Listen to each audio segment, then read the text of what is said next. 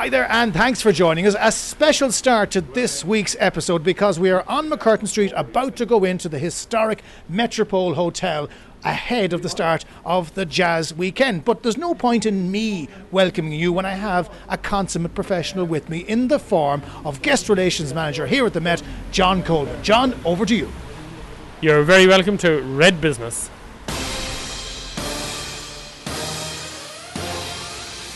Business, Cork's exclusive business podcast.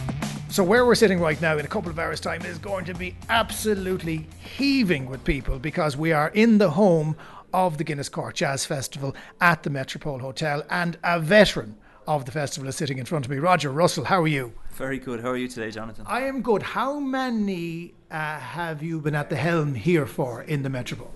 This will be my 21st jazz festival. Oh, come here, key to the door? yeah, uh, in many guises, I suppose. I, I've been running them in, in the hotel here uh, pr- probably since 2003. So, how many is that? 16? Um, and like, is it a set format? Because it's re- it's a hive of activity here now. We're, we're recording this on the Friday, so it, as I said, a couple of hours. This place is going to be hopping. I can see where Dave Mack is going to be doing his program for later on. Uh, It's hard to anticipate and describe how busy this place is going to be later. Yeah, the place uh, well, it's going to be hopping later. Uh, there's always a fantastic atmosphere in here. In terms of, you know, is there a set formula? There, there is and there isn't. You know, there, we, we, we have key locations where we strategically put uh, pop-up bars so that we can best cater to the, the customer who's coming in, so they can, you know, they can get a, a drink really easily. You know, we've a lot of food stations here as well, um, and it's it's all about it's all geared to making the customer experience as seamless as possible, so that they can come in, they can enjoy the atmosphere, and they can enjoy the jazz. And every year we sit back afterwards and we say, right, okay, that was great, but how do we do it better? And we do that every year, and you know, we think we're doing a pretty good job at it. I, I saw a man wheeling a massive grand piano when I was coming in, so that's going to be put to good use. You still have to function as a hotel, though, and you, you have your guests staying upstairs who've been booked in for months. It's full tilt here, and everybody has a role to play. Absolutely. Uh, as you say, we're, we're still a hotel, and just because it's the Jazz Festival, it doesn't mean that we stop being a hotel. We still have our overnight guests, uh, some of whom come for the Jazz Festival, some of whom are coming for uh, the, the atmosphere, um, and some of them are coming to Cork just for the weekend. So, you know, I suppose it's, um, it's still a hotel operation. Uh, the reception is still going to be very busy with all the customers that are checking in and checking out, and uh, we we keep going. Um, the history of the hotel. I mean, how did it become the home? Or was it just it happened over time that this was the home of the first jazz festival, and then it just kept going and going? Yeah, it was back in 1978. There was a bridge, a bridge, um, a bridge tour had or a group coming over to Cork uh, for a, a bridge competition cancelled at the last minute, and the sales team here at the hotel got to he- got together and said, right, okay, we have a big hole in our business. What are we going to do about it? And the jazz scene in Cork was was was very active in in at that time already. So and some of the people who were working in the hotel were involved in it, and uh, they they said, well, let's do let's have a jazz festival. So it started just in the hotel here, um, and then it went out onto the street, and then it started getting sponsorship and and gained more and more traction over the years, and it's developed into what it is today. Uh, which is a huge money spinner, not just for the Metropole, but for all the pubs and clubs around the city. All the restaurants, everywhere is going to be absolutely jammed uh, across the jazz weekend. Um, but I'd imagine it's a very stressful time for you and your team because there's an awful lot of people going through, and there's no rest for you. While people will have a great time here, everyone's working really hard. It is stressful, but you know what? It's great fun too. Um, the team really, really get, get excited for it. They really enjoy it. Um, it's it, it's it's a little bit different to what we do on a day to day basis um, because of the the jazz music, the atmosphere. It's a little bit more laid back as well, uh, and it gives the, the, the guys the they really enjoy working flat out too, which is which is a testament to them as a team. So, you know, I'm really lucky I have some fantastic people working here and, and they love the Jazz Festival, they love the Metropole, and they love working really hard. So, uh, yeah. Um, we have had a huge change uh, in this area. The Victorian quarters come on leaps and bounds. I saw across the road a couple of weeks ago they put back up the Thompson sign, which is fabulous because it just reminds me of when I was driving up the street as a kid, seeing the bread vans going in and out. Harley Street, which is the road to the side, is after reopening to pedestrians as well, which means it's going to be easier for people to get to the Met. This is an area that is only going in one direction, and that's up. Absolutely, it, has been it's been a fantastic journey, I suppose, over the last five or six years since the inception of the the Victorian Quarter. Uh, we have a fantastic community of businesses, um, of people who, who live on the street. Um, everybody working together. It's great to see all the new additions coming to the street, and, and every new business that opens on the street brings more people to the street. And as you say, you know, there's there's a couple of more business. There's a couple of restaurants that are going to be up opening up shortly. There's a, a major distributor uh, for the catering industry that's opening up a business on the street shortly as well.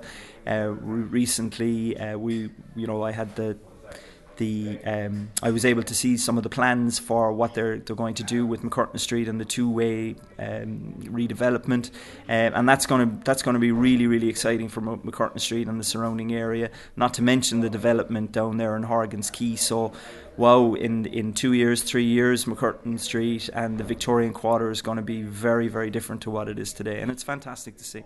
Well, look, that's in the future. Immediately now, you have to get through the Jazz Festival over the course of the next couple of days. Look, Red FM is really delighted to be involved with the Jazz here at the Metropole. So we wish you and your colleagues the very best of luck. There'll be people listening to this with a post Jazz hangover. So I hope they appreciate all the effort you put in. But for now, Roger Russell, General Manager at the Metropole Hotel, thank you so much for joining us on Red Business. Thanks, Jonathan. Red Business. All that's best about business in Cork. Always a pleasure to welcome back a guest who's been on the podcast before. And Margaret O'Regan, Operations Director with Event Plan, is sitting in front of me again in the very same studio, this time with a cold, though, Margaret. So you, you are struggling like many right now, aren't you? It's the time of the year, and unfortunately, when I need my voice for my job, it, it's quite difficult. But I'm struggling on through, taking my vitamin C and keeping the sunny side out. What, a, what, what a trooper. What yes. a trooper. Uh, you are in to talk about um, charity gigs. Uh, and it's funny because I was at at the CUH Ball recently as the MC, and uh, this came up that there is an event taking place in Cork City Hall on November the 16th uh, that is specifically raising funds for the new, it's called the paediatric unit, but yes. we'll always call it the children's ward at the CUH. Tell us a little bit about the event. Okay, well, we are delighted to be working alongside um, a fabulous team that have been put together to organise this event, which is going to happen on the 16th of November in the City Hall. Uh, Gillian Kelleher and Dr. David Milan, who work up in the CUH Paediatrics have pulled us in to work with them to pull off this night that's going to happen. With Walking on Cars being the headline act, we have some more acts that are going to be released in the coming weeks, and it's going to be a fantastic night in the City Hall. So it's a kind of a big night. It's, it's not just one band performing at the top of the stage. Absolutely not. There's going to be um, doors are going to open at half seven with a full on event happening until about 2 a.m. in the morning. There's going to be three, four bands playing. There's going to be interviews. Fergal D'Arcy is the MC on the night, and Fergal is going to be interviewing some of our Munster rugby stars, some of our GAA stars. Derval O'Rourke is there on the night, Lisa Jordan, Will Sliney. So there's going to be like a little bit of a, a late, late night element to the event as well, as well as a concert it, and a disco. Is this the first time something like this has actually been staged in Cork? I can't remember an event like this. We've had a lot of charity balls and charity events, but this is kind of unique, isn't it? It is unique, and I think a different slant on uh, um, a night out and a fundraising night. I think that Gillian and Dr. David Milan have really pushed out the boat to think about something different, get people who may not go to the traditional ball um, but want to go to a concert and want to raise money for a really good cause. Yeah. And yeah. everyone here in Cork has had some connection, I think, with the CUH paediatrics in some shape Absolutely. I, I, was and there. not just Cork, Munster. Yeah, I was there relatively recently uh, w- with my own young fella, and, and the ED, God help mm. it, needs a serious job. And, and that's one of the things that's being refurbished with this plan. The new children's ward, which is yes. still not open, but is very close, needs the extra few bob to get it over the line, and and fundraising for vital equipment that the hospital needs. I mean, taxpayers bring a certain amount in, but we we kind of collectively need to do a little bit more, don't we? Absolutely, and I think again, I have three young kids uh, myself, so I so you're familiar with it I'm as well. Quite familiar, and I, I live very locally to it. So I suppose it's uh, fantastic for me that I live so local that it, this is a fantastic hospital that's right on our doorstep.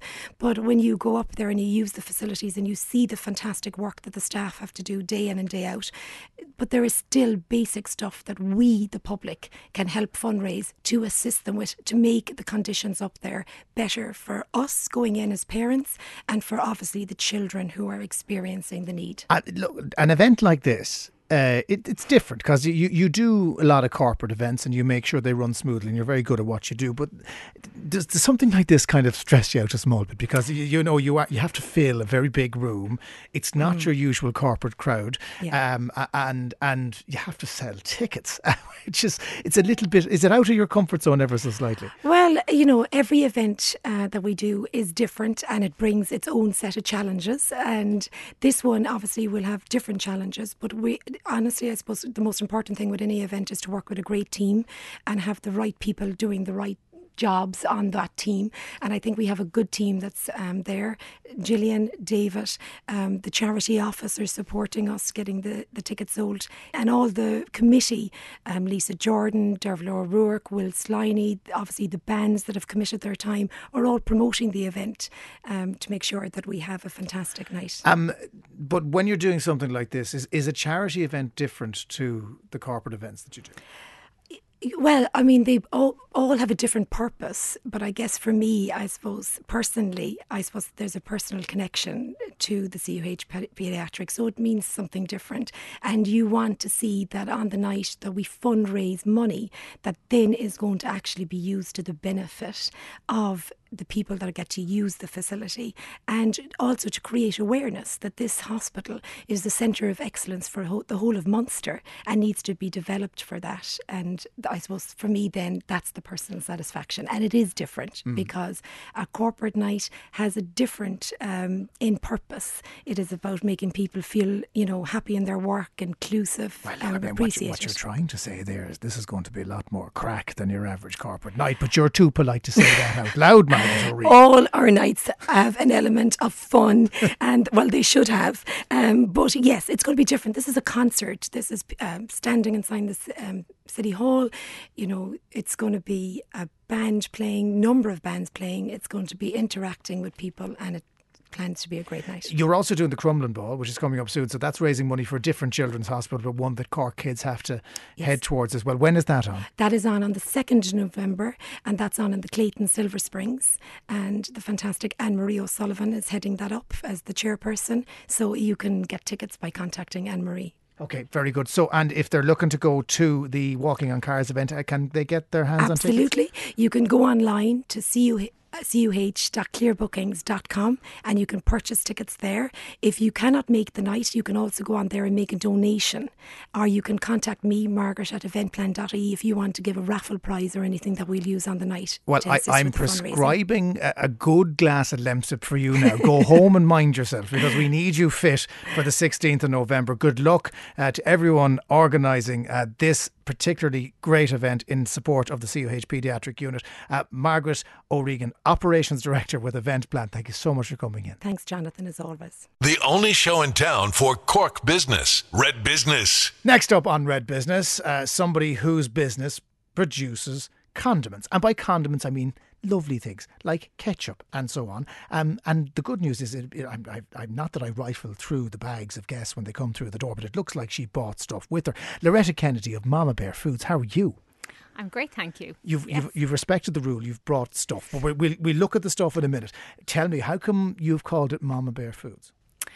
Oh wow. Um, well, I suppose I'm I'm a mother. I'm a mother of three, so I have three daughters, and um, we love food in our house. And um, I started making the ketchup for them. So it came from um, a place of wanting to give them the best food, um, cut down on the junk we were buying. And uh, when I had my logo developed, I have a, a baby bear and uh, a mama bear. And I think it really kind of sums up what my brand is Okay. about. Well, show me. Show me. that You have the bottle there. Yeah, so give there me this. So here we have it. This is the actual. Oh yeah, it says Mama Bear, less sugar, more taste, tomato, tomato ketchup, made in Ireland using only good, honest ingredients. Yeah, Okay, so it. I'm, I'm going to taste it here now. So I'm going to hang I on. should have brought chips. You should have brought. Yeah, yeah, but then you, you did drop the ball there. Hang on. That's really nice. Thank you. That's really nice. Mm, thank you. Um, how did you set about doing this? Why, why this? Um, well, it started with one of my children. We went to a regular dental visit, and she had developed a cavity, and she hadn't had one um, before that. And after I got over the initial mortification of, oh my god, how could this fear, happen on yeah. my watch? Um, we went through our diet, and you know, I mean, we'd have our goody nights on a Friday evening, whatever. But we identified ketchup as the culprit. She was eating loads of it, loads of it. She loved it, um, and I was letting her away with it because busy house. You know, if they'll eat the vegetables with a bit of ketchup, I was putting the ketchup out and buying it. So I decided we weren't going to buy any more ketchup. We were going cold turkey, and they didn't react well to that. So then I said, right, I'm going to start making my own healthy version.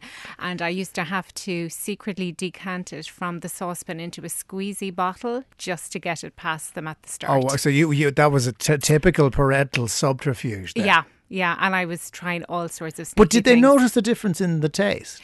Um, the first couple of batches they did because it isn't the same batch that's on sale now. So I was trying um, different variations, some with you know um, sweet peppers, some with um, apple, different different ingredients. Um, so I finally whittled it down to uh, a recipe that we were all really really happy Now, with. what I'm I'm trying to work out why this is different to other Mm. ketchups. It's not as tart. Is probably the first thing my taste buds are telling me. Yeah. And second of all, it tastes of tomatoes, which makes me fear that what I consider to be tomato ketchup actually has long since distanced itself from tomatoes. What a lot of people do comment on is the the strong tomato taste, and it got thumbs up from Joe McNamee and Katy McGuinness, um, both food critics in Ireland, um, for its taste. And we actually won a Blas na hÉireann Award in Dingle at the weekend. Oh, congratulations. Which shows that, you know, when it's been blind tasted by a panel of food critics from all over Ireland, it gets um, the thumbs up and won silver in its category, which was huge for us. Um, so in the ketchup, um, I have a high tomato content and I'm using an Irish Bramley apple cider vinegar, um, which gives it a really distinct taste. Um, I also use something called chicory root fibre, which is a prebiotic fibre, which is it's good for the gut. Okay. And that also adds a little bit of sweetness. Um, there are a couple of other nice ingredients in there. For a thickener, I use a rice starch, and that gives it a really nice glossy look. Because one of the things I was finding um, when I was making it in my own kitchen, it was it was fine. But when I went to commercial production, then.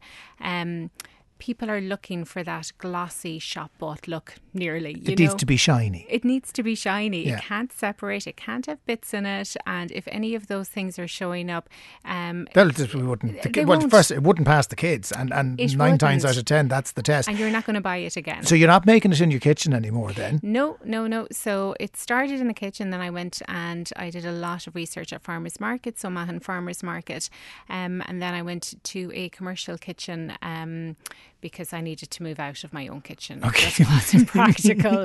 Um, Other foods need to be prepared in your own kitchen. Absolutely, absolutely. Um, so we've got to the point now. We launched um, in SuperValu November of last year, and then a couple of months later we pitched to Aldi. We went into Aldi then na- nationwide in June of this year, and we have since been selected as one of their top five Grow with Aldi products. So it is now stocked in Aldi nationwide. Okay, so it's it's, it's pretty much in Yeah. all the Aldi stores and, and a lot of the SuperValus in the the food academy. Um, do you have more plans than just tomato ketchup right now? I now? do, I do. I've um so there we've another flavour in development at the moment. Um, hopefully that will be launched before Christmas. But you won't tell me because I you'll have won't tell you just yet. Yeah, and I have a couple more products in the condiments range.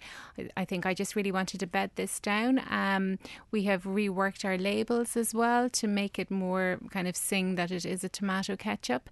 Um, and I'm I'm trying to learn as I'm going. Really, Yeah, um, getting the feedback and taking the feedback on board. I mean, the, the only criteria you've given me so far to be a te- tomato ketchup manufacturer is that your kids uh, had a cavity. Uh, what did you do before? I mean, was there a previous existence as as, as a master chef, or what? What brought you to this point? Not at all.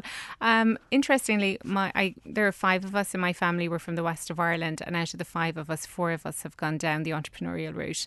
Um, my sister has two food businesses. My brother has a food business, and my brother in America has his own business. So we're just waiting on our baby brother now to, to start his there, there must have been something in the There's water. something in the water is something in the blood. Um, my background is in social psychology, and I've worked with charities over the year in our over the years in Ireland and the UK, and uh, spent uh, a stint in Italy as well, working as an English language teacher. So, So none the, of it. tomato ketchup making was is not a natural flow from any of those. No, and it, it purely came from um, a needs, I, I think, really. Yeah. Um, of course, now I did have my family who I could bounce ideas off, and then I did link in with Teagasc as well to help me with the with the recipe at the end. So I did call in the food scientist towards Well, the end. well, that's fine. Yeah. uh, that, that is needed. But there's 60% less sugar in this than, than standard and ketchup. that was my criteria. I wanted the sugar content to be less than 10. So I've got it down to 9.5 grams of sugar per 100 grams. So it's it's not sugar free. Um, again, there you know there's there's sugar in tomatoes. Um, there's a little bit of a, a, a sweetness from the chicory root fiber. Yeah. Um, and I think what was really important for me was to get the look right, to get the taste right, to get the mouth feel right, and the nutrition Well, as right. I said, it does taste good now, having just taken a little sample of it here. Uh. This is the time of year when my house is literally overflowing with tomatoes. It is very much a peak time uh, for tomatoes, uh, to the point at which they're going off at this point. They're going, Christ, I better do something with them. Where are you sourcing your tomatoes? So my tomatoes are being. I, I suppose they're from my manufacturer, so I'm working with a manufacturing partner now. So we're using a combination of Italian tomatoes and tomatoes from Greece. Okay, because Yeah. they have them all year round, the lucky They have them all year round. Yeah. I mean, I'm growing some tomatoes at my back. Well, my my eight year old is growing tomatoes. You're like me, back. so you, you'll have a large collection Yes, for the next few we weeks have and then nothing. Yeah. Yes, exactly. um, we might have maybe ten left. I think certainly not enough to make um, Half a, a- big batch of half uh, a pot, tomato half a pot Yeah. of your own. Well, look, uh, we wish you the very best of luck. As said, Aldi and SuperValu, where Yes. you are right now, but more will follow, no doubt, at Loretta Kennedy of Mama Bear Foods. Congratulations and the best of luck. Thank you so much. My thanks to all of my guests, as always, and to the Metropole, who allowed us to record some of the podcast here today. We do hope you enjoyed, or indeed are enjoying the jazz Neve Hennessy produced, and we'll catch you on the next one. Red Business. All that's best about business in court.